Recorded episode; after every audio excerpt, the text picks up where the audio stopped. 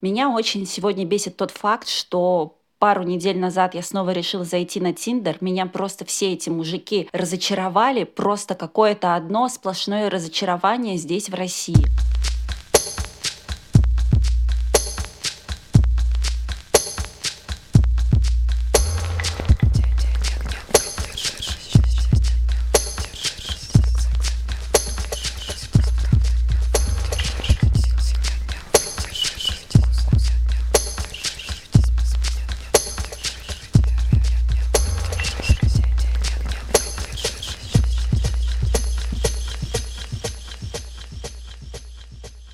Привет, с вами подкаст «Но вы держитесь», и мы Света Шедина. Алексей Иванов. И Алена Крючкова. И... Сегодня мы завершаем этот год замечательный, так же сказочно, как мы его начали. Хотелось бы поговорить сегодня не о чем-нибудь эдаком, грустном или не очень, а прям вот о чувстве, которое всех нас иногда так захватывает, а, прижимает к стенке, от него никак не отвертеться. И... Вот такой, наверное, тизер у меня к этому ощущению будет сегодня. Круто. Хочется поговорить о романтической любви и для чего она нам дана, и что это такое, с чем это едят. И вообще такой тезис у меня родился, как поговорить в связи с э, сказкой, которую я хочу обсудить. А, тезис такой «Fools in Love». Как а, по-английски, значит, по-русски, это как дураки в любви. Ну, что как все мы, все мы немножко дураки в любви, когда, когда влюбляемся. Сказка наша нам это очень хорошо покажет. А мне бы хотелось потом с вами обсудить, как бы, что, вот для чего это именно. То есть для чего мы сходим с ума, для чего нам все наши романтические комедии, и не только комедии, трагедии, песни, истории, для чего сами мы влюбляемся, для чего любим, и что это в нас меняет. Угу. Очень интересно. Все часто начинается комедия и заканчивается трагедией а, в таких историях. Привет! Меня очень сегодня бесит тот факт, что пару недель назад я снова решила зайти на Тиндер. Меня просто все эти мужики разочаровали. Просто какое-то одно сплошное разочарование здесь, в России. Бесит, что у них очень много слишком требований к девушкам. Бесит, что кто-то пишет, а потом не пишет. И когда я сама начинаю писать, они либо не отвечают, либо отвечают как-то односложно. И бесит еще то, что из-за вот этого всего моя кукуха начинает отъезжать, а я ее только-только вы... начинаю лечить, подлечила, и, в общем, э, все мое биполярное расстройство, все мое лечение как будто бы идет псу под хвост. Короче, очень бесит. Слышно, что у автора писяка вот это есть какое-то разочарование, а суть разочарования, что есть какая-то идея о том, что такое любовь, как должно все это произойти, как все это должно разворачиваться, кто кому как должен писать и не влиять ни на чью кукуху. Кто кому что должен. И это не сходится с реальностью. Да-да-да, именно в этом и заключается часто ну, как бы грусть и печаль романтической любви. А сказку, которую я вам хочу рассказать, это э, легенда о Тристане и Изольде. И есть э, такое мнение, что как раз эта легенда и начинает вообще представление о романтической любви. Да, так, если разложить на а, романтической любви, давайте оговорюсь, в западной цивилизации да, после, то есть были какие-то греки, потом у нас было христианство и очень такая черная полоса каких-то medieval situation. И там вообще было не до романтики людям. А потом что-то произошло, и появилась такая легенда, как легенда о Тристане и Изольде. Так вот, чтобы еще хронологически это разложить, а, Шекспир писал свои произведения 400 лет спустя. Да? То есть это такая старая сказка. А, но когда будем рассказывать, можете так немножко типа держать. как король, король Артур, вот примерно там же, да? Сразу за. Да, то есть mm, вот okay. Э, Парсифаль — это легенда, которая это из того же цикла, но Тристана и Изольда — это уже более, э, ну, как бы более современная штука. И вот, кстати, когда я буду рассказывать, может, попробуйте позамечать какие-то штуки, которые схожи с Ромео и Джульеттой в этой истории. То есть там тоже есть вот какой-то такой вот этот несчастная любовь, и как это все устроить, совершенно непонятно. Поехали. Мы как бы поехали на тройке э, сегодня катаемся. Однажды на Корнвельское королевство напали враги. И Марк Корнвель... Корнвельский, король, а, позвал своих э, вассалов помогать себе. К ему на помощь приехал э, король Лунуа, и вместе они отбили этих врагов. Так благодарен был Марк, что он э, свою сестру выдал за короля Луанского замуж. А королевская свадьба — это дело длинное, то есть длилось это прямо месяцами. И пока они праздновали свадьбу, на самого Лануа напали другие какие-то враги. Он оставляет беременную жену с, э, с ее братом в Корнуэле, сам едет защищать свое королевство, погибает в бою. А весть это приходит а, его новой жене. Она безутешна, но донашивает ребенка, рожает его, целует его в лобик, называет его Тристаном и умирает от горя. Mm. И чтобы мы сразу понимали, Тристан — это значит «дитя грусти». То есть она его говорит, что «я тебя носила в грусти», я тебя родила в грусти, и в грусти умираю. И ты вот дитя грусти. И, и жить тебе в грусти, сынок. Удачи. Ну, возможно. Но в целом Тристан живет у своего дяди, он как бы э, племянник короля. У самого короля нету детей, и он делает Тристана своим наследником. Очень нежно любит этого мальчика, воспитывает его в лучших рыцарских традициях. И как бы в принципе, ну, живут они и не тужат. Но есть небольшая проблема в Корнуэльском королевстве. Им нужно платить дань Ирландии. Mm. То есть каждый год приезжает корабль из Ирландии и забирает 300 девушек и 300 юношей из Корнуэля и берет их в рабство в Ирландию. Конечно, это все очень грустно, очень грустный день каждый год.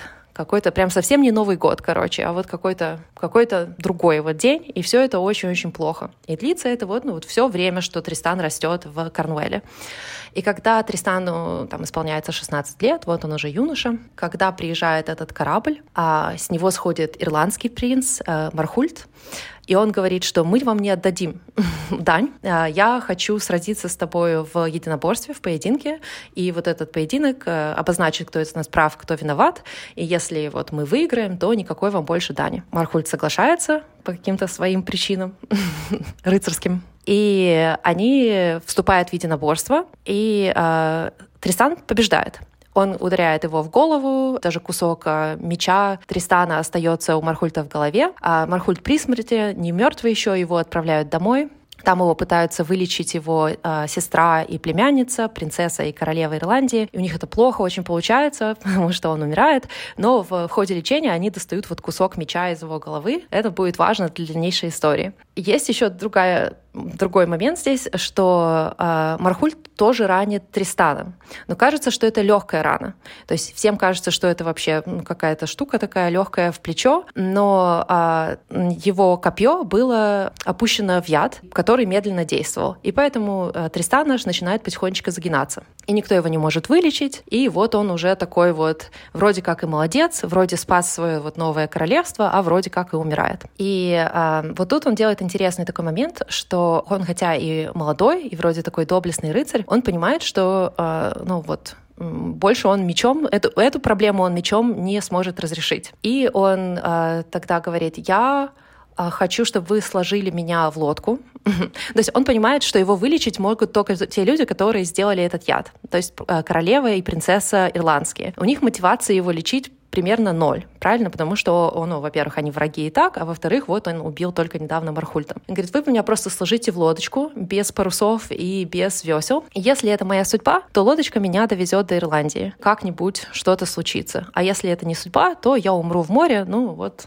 как пойдет. Такой он фаталист вообще. Да, фаталист, но это вот тоже, конечно, стаковый момент, что э, ну, в, в инициации мужской и вообще, наверное, в человеческой, что иногда важно понять, э, ну, где нужно отпустить, ну, где от тебя уже ничего не зависит, и как бы ну, просто нужно отдаться стихии и посмотреть, что из этого получится. И в целом он прав, ему все случается как надо, его пришвартовывает к Ирландии, прямо у замка. А, все по его одежде понимают, что это не простой какой-то чувачок, что это там не рыбак, а что это принц. А при нем никого нету, никто не знает, кто это. Они его лечат на всякий случай, вдруг это приличный какой-то человек. И вот э, Изольда, собственно, а, принцесса ирландская, она его лечит, выхаживает. Он им говорит потом спасибо большое и говорит, мне пора. То есть он им так и не, от, не открывает свою идентичность, ну и по факту обманом вылечивается. Он возвращается потихонечку в Корнвель, а в Корнвеле в это время происходят всякие казни при дворе. Ой, не казни, а козни. Корнвель это, подожди, это Ирландия или Британия? Корнвель это север Англии. Да, но тоже как бы в то время мир был немножко другой. Я, я так думаю, что тогда для англичан Ирландия была немножко примерно как Индия. Ну, то есть так, это нетривиальное было такое типа путешествие, а для нас это, наверное, как открытый космос. Нормальная Володочка вывезла.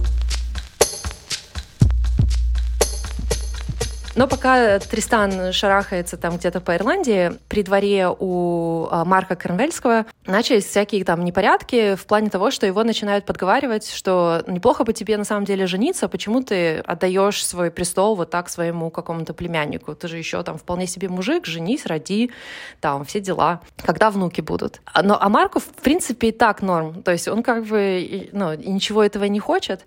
И вот приезжает, там такая интересная есть история про то, что приезжает Тристан домой, а Тамарка до короля все все говорят, дай нам наследника другого какого-то, женись, женись, женись. Тут прилетает а, белая голубка, а в клюве у нее длинный золотой волос. Такой вот необычный, такого ни у какой другой женщины нет. И а, Марк говорит, вот, женюсь на женщине вот с такими волосами. А его племянник, конечно, уже видел Изольду, он понимает, что это волос Изольды, вот такая роковая ситуация, и он такой говорит, знаю, как тебе как бы послужить, обязательно, то есть у них такая мискоммуникация происходит, да, и он говорит, я знаю, где достать такую женщину, точно, все, сейчас поедем. Он возвращается в Ирландию уже под корнуэльскими парусами, как бы там его особо не ждут, или ждут, э, ну, как бы они не хотят видеть этих людей. Есть еще вот эта такая тема, что они его вылечили, а теперь понимают, что он как бы их обманул. Ну, короче, там все как-то запутано, и все не слава богу. Но у них своя есть проблема теперь, на них напал дракон. И они вот с этим драконом сражаются, короче, дракон занял их сознание полностью, им уже не до Кронвеля. И а, король Ирландский говорит, ну, если ты порубишь дракона, то я и дочку тебе отдам, тоже, типа, ничего такого страшного. А Тристан сражается с драконом, побеждает его, сам почти что умирает, но не совсем умирает. Опять его Изольда лечит, и пока она его лечит, ну, то есть он там сидит в какой-то ванной. Есть много, кстати, у Уотерхауса есть такая картина, как он сидит в ванной, а Изольда натирает его а, шлем и там копье, и вот это всю его снарягу. И пока она там возится с его снаряжением... Шлем и копье натирает. Как мило. И она как раз видит, что в его мече не хватает куска. И этот кусок напоминает ей какой-то другой кусок. И она находит э, тот кусок э, железа, который они выковырили из ее дяди, он, конечно, точно подходит. Она такая понимает, что он не просто вот их тогда так подвел и просто полечился вот так вот, а это вот тот самый Тристан, который убил ее дядю, и вообще вот никакого ему не прощения. И она замахивается на него его же мечом, а Тристан ей говорит, подожди, родная, у меня есть вообще ощущение, что это судьба. Говорит, загляни ко мне в карман, в нем, в нем вшит твой волос. Я не просто так пришел, я пришел специально для тебя, но не может же вот что такое быть, что птичка вот прилетела через весь там типа залив к нам, принесла нам этот волос, там, короче, ему в этом видится судьба. И Изольда говорит, ах, и говорит, ну да, наверное, что-то в этом есть. А потом оказывается, и вот ее как бы собирают, чтобы вести обратно в Корнвель, чтобы поженить ее на Марке, и для нее это вообще как бы неожиданность. То есть она-то думала, что Тристан ее себе берет, а потом в ходе действия оказывается, что он ее для дяди везет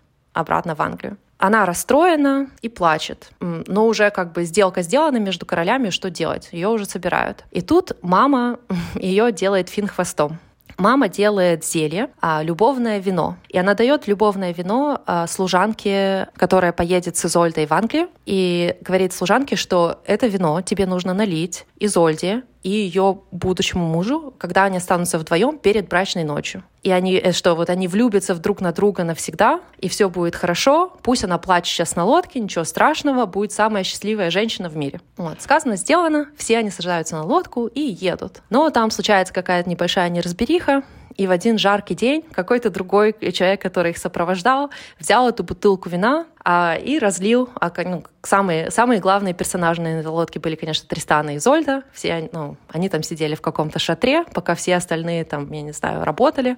Им наливают это вино. Ну и, конечно же, они влюбляются. А вся лодка пила вино или только, только эти двое? Тогда бы это была история про начало оргии и полиамории. Да, было бы любопытно, если все выпили на корабле.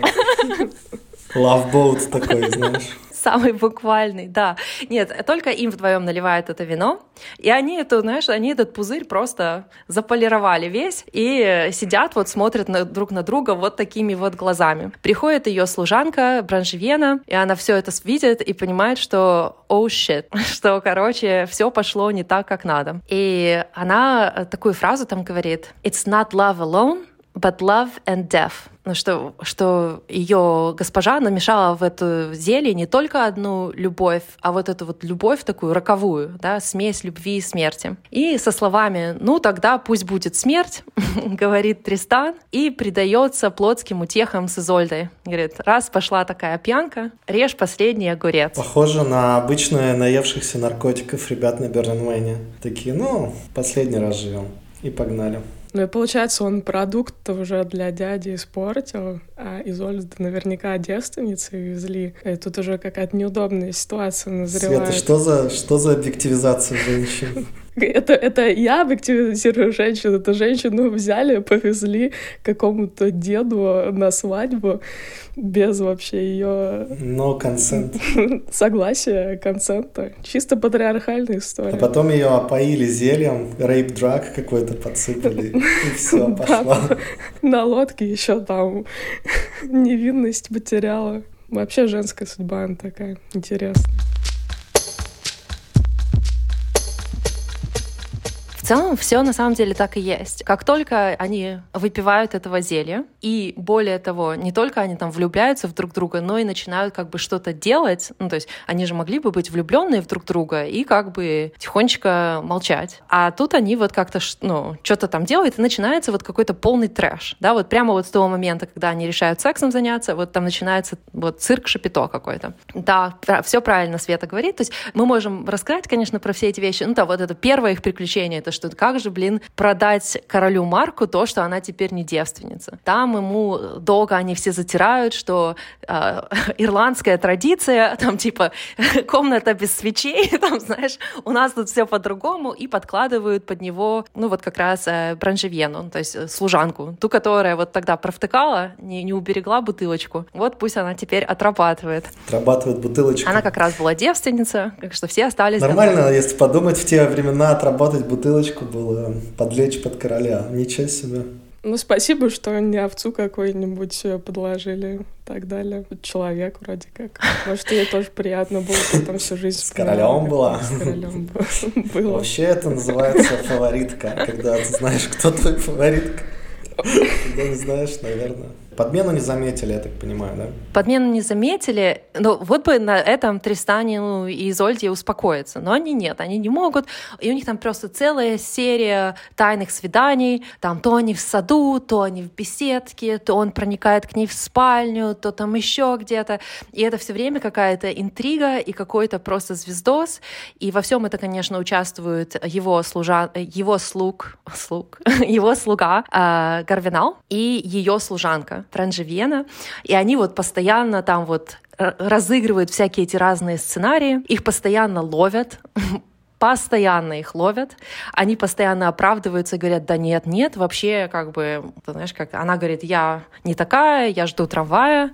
Уточек кормили да, да, да. здесь. А он постоянно чуть что говорит, что типа... Он просто тогда... упал на меня 30 раз.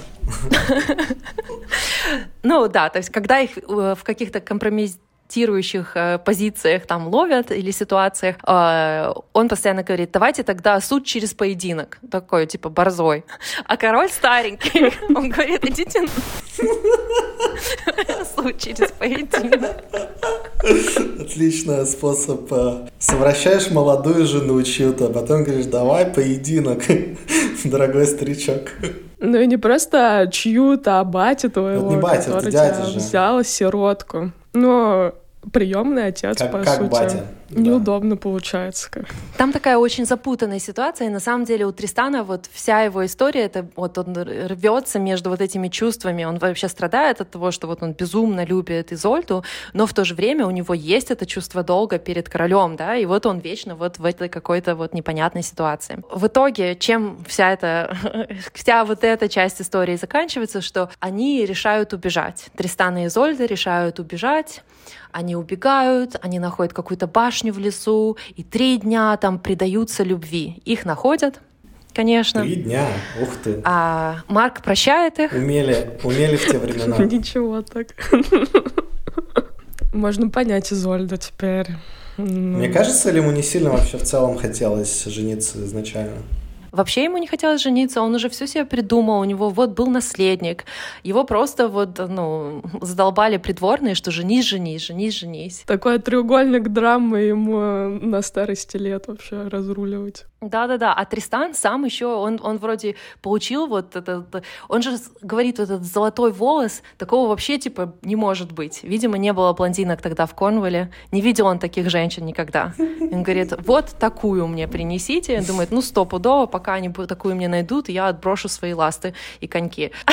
А Тристан такой типа, подождите, привезу именно такую. То есть вот он какой-то слишком, слишком услужливый поначалу был, а потом вот видишь, как получилось.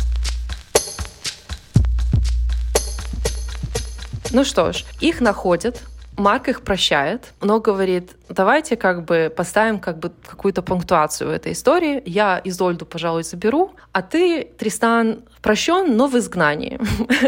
Как-то уезжай куда-нибудь. Тристан э, едет в Британию, ну, то есть он уезжает в, в, в другую часть Англии, и там он э, служит принцу Ривалену. То есть он там становится рыцарем при дворе другого короля, и он, ну, он же хороший рыцарь, то есть сражаться с драконами он как раз умеет, да, и вот там у него никаких проблем, он спокойненько там рубит себе драконов, там осаждает крепости, вот это все, рыцарская какая-то эта штука. И однажды в какое-то, какая-то вот война, и, конечно, он как правая рука принца, они вот спят в одном шатре военном. И во сне он шепчет имя Изольда потому что, конечно, снит он только себе свою возлюбленную. Так случилось, что у Ривалена есть сестра, и зовут ее Изольда. И он думает, блин, мой самый верный соратник, он мой брат вообще, мечтает о моей сестре. И, наверное, стесняется спросить, нужно помочь.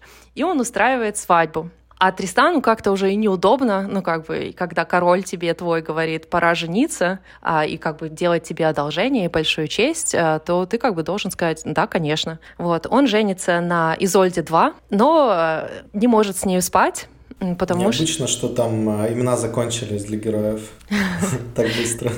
Да не, нормально, обыкновенная тема. На самом деле, мы это как-то, по-моему, проскочили, но маму Тристана звали Бланш, Бланш Флёр, если что. так что у них реально там было не так много имен для э, каких-то поэтических произведений. Но с Изольдой со своей уже, ну то есть как бы с женой своей он не спит, то есть он там, у них там все поцелуями и объятиями заканчивается. Она девушка невинная, она не знает, она что, ну, вот, она думает, может, вот так, и как бы вот так и надо. И вроде как бы и живут они нормально. Наверное, немножко ее там гаслайтили, что детей нету, но об этом история умалчивает. Какое-то время проходит, и Тристан уже, ну, как бы помирать собирается, и вот он на своем э, смертном одре лежит и понимает, что как бы, ну, вот вся жизнь прошла без Изольды, ну, как не вся, но большой ее кусок, и он хочет, конечно, перед смертью повидаться со своей возлюбленной. И он говорит, ну что, в словности я как бы... Нужно раскрыть свой секрет, и он разго... ну, говорит своему королю, то есть, ну, как бы брату его жены, то вот есть такие, такой небольшой момент, что я на самом деле от другой Изольде говорила и хотел бы ее видеть перед смертью. И, а, ну вот, и, и отсылает его, и говорит, э, ну, когда вы будете возвращаться, если она приедет, если она согласится приехать ко мне, то вы езжайте обратно на белых парусах. А если она скажет нет, то вы езжайте обратно на черных парусах. Ну и вот лежит он и ждет. И через какое-то время на горизонте появляется корабль с белыми парусами. Сам он уже слишком слаб, чтобы даже, ну, как бы видеть что-то, чтобы встать со своей кровати, чтобы посмотреть. У окна стоит его жена, Изольда 2. И ей вообще вот это все не нравится вообще. И она видит эти белые паруса и говорит, паруса черные. И наш Тристан не выдерживает такого говорит «ах так», отворачивается к стене зубами и умирает. Настоящая Изольда или там Изольда один спускается с корабля, ложится рядом со своим возлюбленным и тоже, конечно же, умирает сразу же от горя. Mm-hmm. Остается Изольда 2 одна. Слушай, ну столько драмы давно мы не слышали да. в одном повествовании, да. Давненько, да. Ну да, и давайте уже закончим эту историю, что как бы тела возлюбленных отвозят обратно в Корнуэль, где до сих пор правит Марк, он их всех пережил. То есть не зря он хотел на пенсию спокойно. Потому что не занимался никакими глупостями. Такой 150-летний. Он их всех пережил, привозят эти тела. Бранжевьена видит это все, и она в горе заламывает руки, и она признается королю Марку, говорит, есть разговор, чувак, говорит ему про вот это вино, любви, говорит, что вот они не могли никак по-другому себя вести, кроме как безумные животные, которые по всяким углам зажимались, потому что они сошли с ума от любви. А он такой говорит, ну блин, а что ты молчала? Можно же было совсем все по-другому. я я а вообще... А потом она говорит, Маркуш, а у нас с тобой еще все было, помнишь? В первую ночь это же я была. Он такой, блин, что ж ты молчала? Так было хорошо. Да, мы с тобой поженились, дурочка. Лучшая ночь в моей жизни. А, ну. Тристана и Изольду хоронят э, в одной часовне. А, из э, его могилы прорастает терновый куст, который врастает в ее могилу. Три раза этот куст срубают, но он продолжает расти. Король Марк говорит, что это чудо, оставить нужно это все в покое. Еще какой-то непонятный такой поворот в этой истории, что слуга и служанка, то есть вот э, Гарвиналь и Бранжевьена женятся. Гарвиналь становится королем Лануа, то есть это то изначально место, которое королевство Тристана, да, его отца. И вот они там правят. Вот и сказки конец.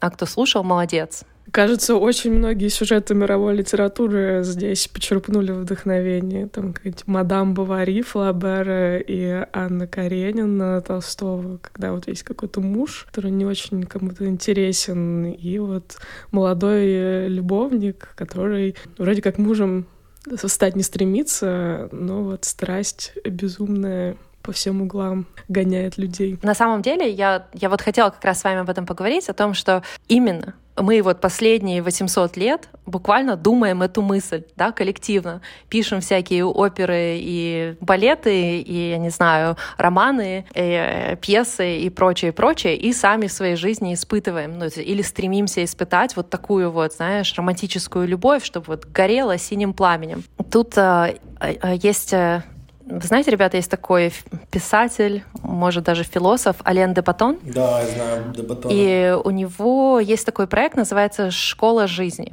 И он там, там о всяком разговаривает. И вот одна вещь, от которой он говорит, это о любви. И вот он там разбирает Ромео и Джульетту, и он там говорит о том, что вот ну, на самом деле, как он считает, что Ромео и Джульетта — это вообще комедия. Ну или не комедия, а как вот какое-то их поведение, что это вот что-то, что немыслимо для людей того времени, что эм, чувство, с которым мы должны уйти, прочитав это, это смотрите, какие идиоты, так вообще нельзя, так, ну, mm. это не любовь, mm-hmm. так быть не должно. Я по-своему хочу как бы немножко не согласиться с ним здесь, да, то есть я не думаю, что в этом суть. Это смотрите, эм, Тристана и Изольда на самом деле ну, намного старше произведения, да, 400 лет до было написано. И мы уже тоже с вами уже говорили о том, что когда что-то появляется в мифологии, какая-то новая история, какая-то новая тема, это значит, что-то такое назрело. И вот мы должны ее как-то вместе коллективно переработать. Да, вот этот миф, он для чего-то нам дан. Мне кажется, очевидно, что-то назрело в коллективном бессознательном, что вот-вот появилась вот такая вот история. Да? А так как она не разродилась ничем вот таким вот, ну, каким-то, не знаю, объективным благом для нас, для всех, то, как мне видится, что мы до сих пор думаем эту мысль. То есть мы до сих пор, вот что-то появился какой-то импульс, но мы его до конца не интегрировали. И вот и пишем всякие там грустные произведения, пока до конца вместе не интегрируем. Как вам такое? Неплохо. Да, что-то есть. что-то есть для интеграции материальчик. Есть еще одна такая книга, называется «Секретная история мира» Майкла Буфа. И она вообще про секретные общества и всякие мистерии, вот это вот все. И там, ну, как бы, вообще, если, если прямо буквально читать ее, то только в шапочке из фольги. Но на самом деле он серьезный мужчина и как бы историк, и, ну, то есть там, если без шапочки из фольги, но немножко с таким прищуренным на метафору взглядом, то там много интересного. И там есть часть этой книги про то, что э, в арабском мире, ну, суфические поэты, то есть пока Европа была вот в этом черном каком-то своем средневековье, а у арабов было вообще на самом деле ну, там интересные какие-то вещи были. И вот там были суфи. И одна из вещей, которая была достаточно новая, ну и в то время для Европы как бы вообще ну, несуществующая, что они связали секс и божественное, да, то есть как бы наслаждение и чувственность это как инструмент соприкосновения с Богом. И так как была вот арабская оккупация Испании, и вот эти мысли потихонечку просочились в Европу, и ну вот в какой-то момент дошли и до Франции. Изначально там появились трубадуры, которые начали писать вот эти какие-то возвышенные песни о любви. Изначально вот эта как бы новая любовь, да, возвышенная, она вот у трубадуров она имела такое свойство, как эм, любовь придворная. И помните, мы когда разбирали Парсифаля и его любовь э, с его бланшфлер, да, то есть там какой расклад? Есть рыцарь, ему встречается прекрасная дева, сражен ее неземной красотой и благодетелю. И он ей говорит, я теперь посвящаю тебе всю свою жизнь и все свои подвиги. А она его за это как бы возносит над вот этим всем бренным миром. Да? И вот она дает ему силы и вдохновение. Вот. И так что вот это, ну, как бы вполне понятные сказочки, и они существовали и до Тристана и Изольда. И как бы условия вот этой любви придворной были такие. Между ними никакого секса никогда. Они не могут быть женаты друг на друге, причем они очень точно и вообще беспроблемно могут быть женаты на других людях и замужем с другими людьми. И вот эта любовь, поэтому может между ними вот такая быть свежая, неугасающая навсегда. Да? Ну, потому что они как бы а, секса у них нету, значит, ну вот это сексуальное чувство может быть трансмутировано во что-то более высокое, а, и бытовухи между ними нету, да, то есть там вот нету такого, что вот она в халате не накрашенная, и он там в старых трениках с этими, знаешь, оттянутыми коленями, у холодильника прямо из него жрет там что-то. Вот, вот этого всего у них в отношениях никогда не будет, поэтому, конечно, можно... В кольчуге на голое тело. В кольчуге на голое да, как а, пел Илья Лагутенко «Любовь для разлуки, брак навсегда». Да, и вот это как бы рабочая схема, да, смотрите, Парсифаль Бланшфлер прекрасно справлялись, никаких у них вообще проблем. И там то же самое, там, Ланселот и Дженевьева ну, вот этот вот, знаешь, романтический цикл, это все очень правильно и работает. И, наверное, пик вот этого всего — это Данте и Беатриче. Ну, то есть вот это вот ну, полностью уже развито, да, и вот там вот и красивыми словами расписано и все такое. А тут наши Тристана и Зольда хотят немножко как бы и того, и того. Короче, они хотят вот и вместе быть, и сексом заниматься, и вот друг друга восхищать, и чтобы горело синим пламенем до конца дней их. И вот такого раньше не было. В наше время так не делали. Они вот первые, это первая сказка, где они вот такие бац, и что-то такое пытаются замутить. И даже как бы, ну, вроде что-то у них и получается, что-то не получается, но, очевидно, не получается. И вот из этого места растут все остальные, ну, истории, да, то есть они это пробовали, потом Ромео и Джульетта то же самое пробовали, да, то есть они тоже хотят, вот знаешь, как это, сесть и рыбку съесть. И все мы тоже как бы пробуем это. Хотя бы рыбку ели. Ну да, но мы, мы еще дополнительные, мне кажется, слои на это все накладываем. У них вроде там любовь, восхищение, секс, а у нас еще должно быть любовь, восхищение, секс, брак, семья, дети и так далее взаимоуважение и прочее. Ну, конечно, конечно. То есть, когда мы говорим о том, что ну, то есть, если мы рассматриваем вот этот миф, да, и мы говорим, окей, это не безумие, а это вот новая форма осознанности, да, но это новая форма осознанности, которая дана королям, рыцарям и прекрасным девам. То есть это вообще не для Плепса. сельских каких-то людей. Да-да-да. Конечно, поэтому там не предполагается быть такой, как в плане как-то, как выживать-то в этой ситуации непонятно, потому что они все, ну, предположительно короли, деньги — это решенная проблема, да, то есть, а вот, ну, тут какие-то более, более метафизические штучки. Меня поразило, честно, количество людей в этой истории, которые не, не как бы ни по что, ни за что как-то огребли, типа Марка того же или Изольды номер два. Один не очень хотел жениться, другая как бы хотела в брак, но ее не, не то чтобы трахали в браке. Короче, такое ощущение, что тут довольно много драмы и несчастья, и люди, которые как-то вовлечены в это все таким боком каким-то. Вам не кажется?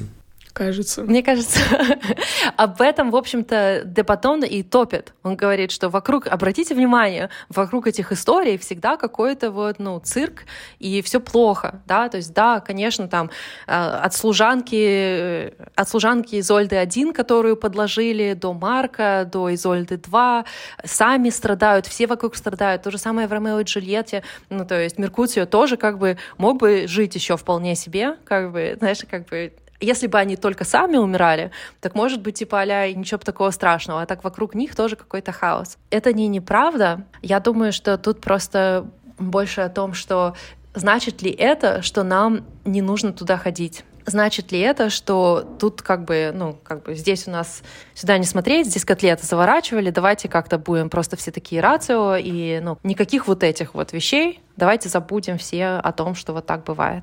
Ну, а прикинь, если бы Тристан сказал дяде, дядь, слушай, тут такая тема произошла, что-то Может, дядя бы сам такой, блин, я уже старый, да, мне это вообще все не надо, господи, идите.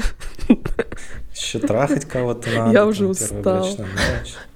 Да ну его нахер, бери, бери, бери и уезжай, живи на конспиративной квартире, чтобы все подумали, что ты просто убежал. Да. Служанку мне оставьте. Да, кстати. Мне это напоминает этот скетч, по-моему, этих э, ребят, которые День радио делали. В 20 лет ты едешь в Чертаново с девчонками какими-то тусить, а условно в 35 ты такой, куда? В Чертаново какие-то девчонки. Я просто представил на их месте этого Марка такой, типа, блин, еще и Зольда, это с золотым волосом. Уф. Может, ну его нафиг. Мне, мне, кстати, кажется, не просто так. Э, он всех пережил и такой, блин, ребята, ну вы даете. Да, он вообще был какой-то дзен-буддист, по-моему. То есть он как-то, ну, Марк в этом всем, конечно, самый справляющийся человек. То есть как-то все в жизни происходит. Он, он и дань бы, наверное, платил это и как бы Ирландии и не въеживался особенно. Ну, то есть он как-то так по-простому и человечески относится к жизни. Даже Тристана не убила, просто такой, ну иди куда-нибудь уже, не надо позорить старого дядю. Угу. Вообще, конечно, знаешь, классический юнгианский анализ этой истории — это в том, что Тристан — это что-то новое, да, то есть как бы вот есть какая-то старая модель поведения, условно, плохой патриархат, говорят, да? То есть как начинается история? Кругом война. Тут тут война, тут там война. Все в огне, все горит. Есть вот эта его мама Бланшфлер, которую, по сути, просто тоже, ну, как бы подкладывают под, ну, то есть говорят, вы нам помогли, а вот вам женщина. как бы, ну, то есть ее тоже особо никто не спрашивал, да, то есть вот она в этом всем рожает его, умирает сразу же, какая-то грусть, печаль.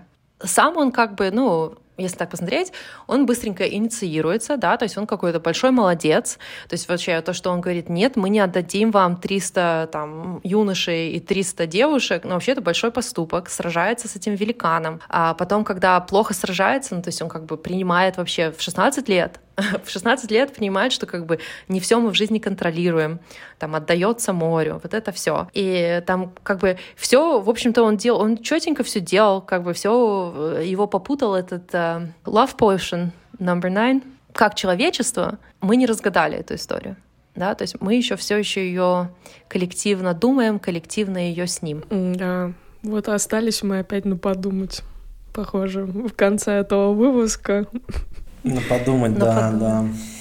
Но мы просто более серьезные такие штуки разбираем. Знаете, когда мы разбираем сказочки, ну, прям сказочки для детей, а, там все обычно однозначно. Ну, потому что, ну, нельзя детей останавливать в таком в подвешенном состоянии, типа, подумай. Сказка должна сказать, как надо, как не надо, и что все будет хорошо в конце.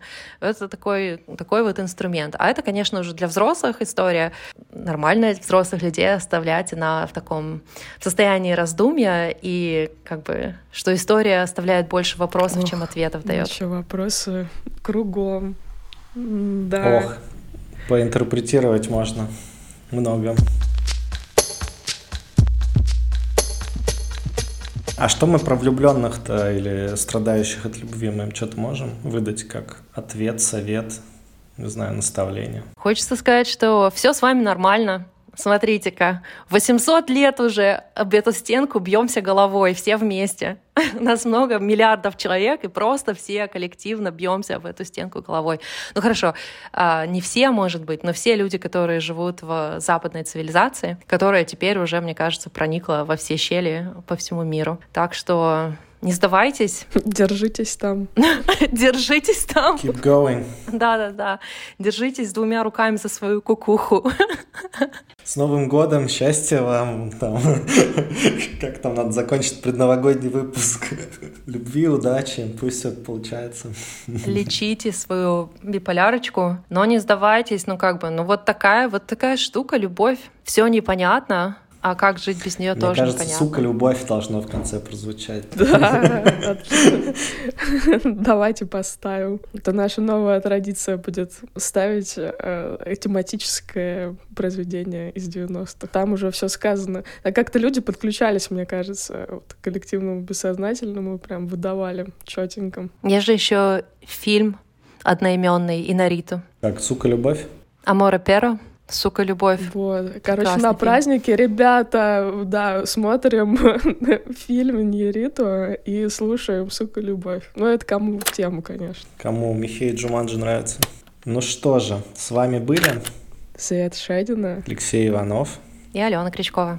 и, конечно же, всеобъемлющая любовь наша к вам и друг к другу. Ну чё, Bye-bye. с Новым годом, всех. С Новым годом! новым С новым счастьем. счастьем! Чин-чин.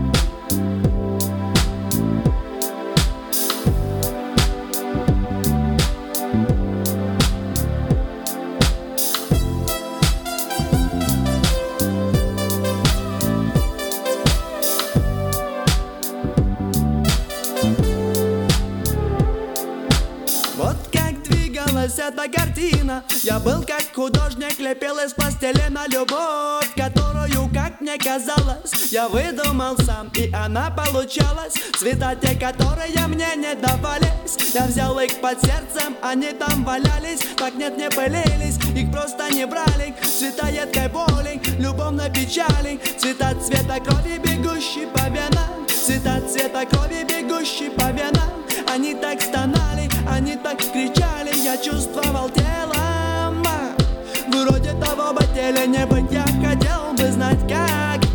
Вот в чем вопрос. Как бы мне тебя бы не убить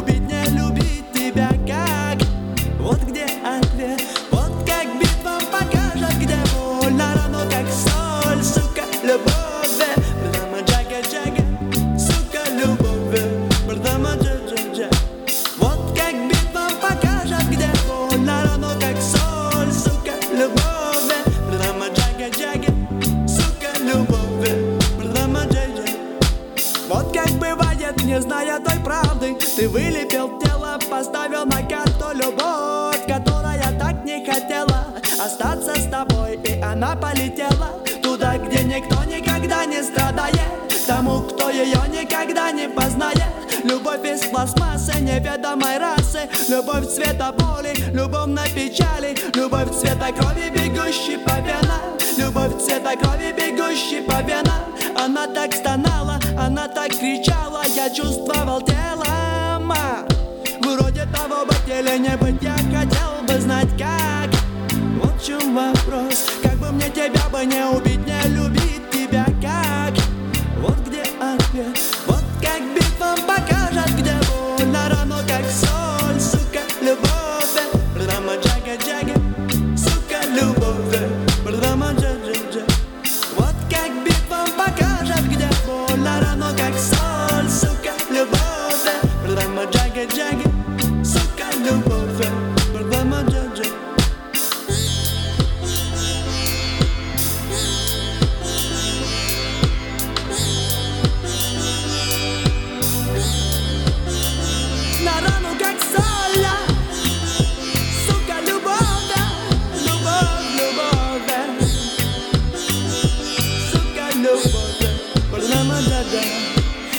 Вроде того быть или не быть. Я хотел бы знать как. Вот в чем вопрос. Как бы мне тебя бы не убить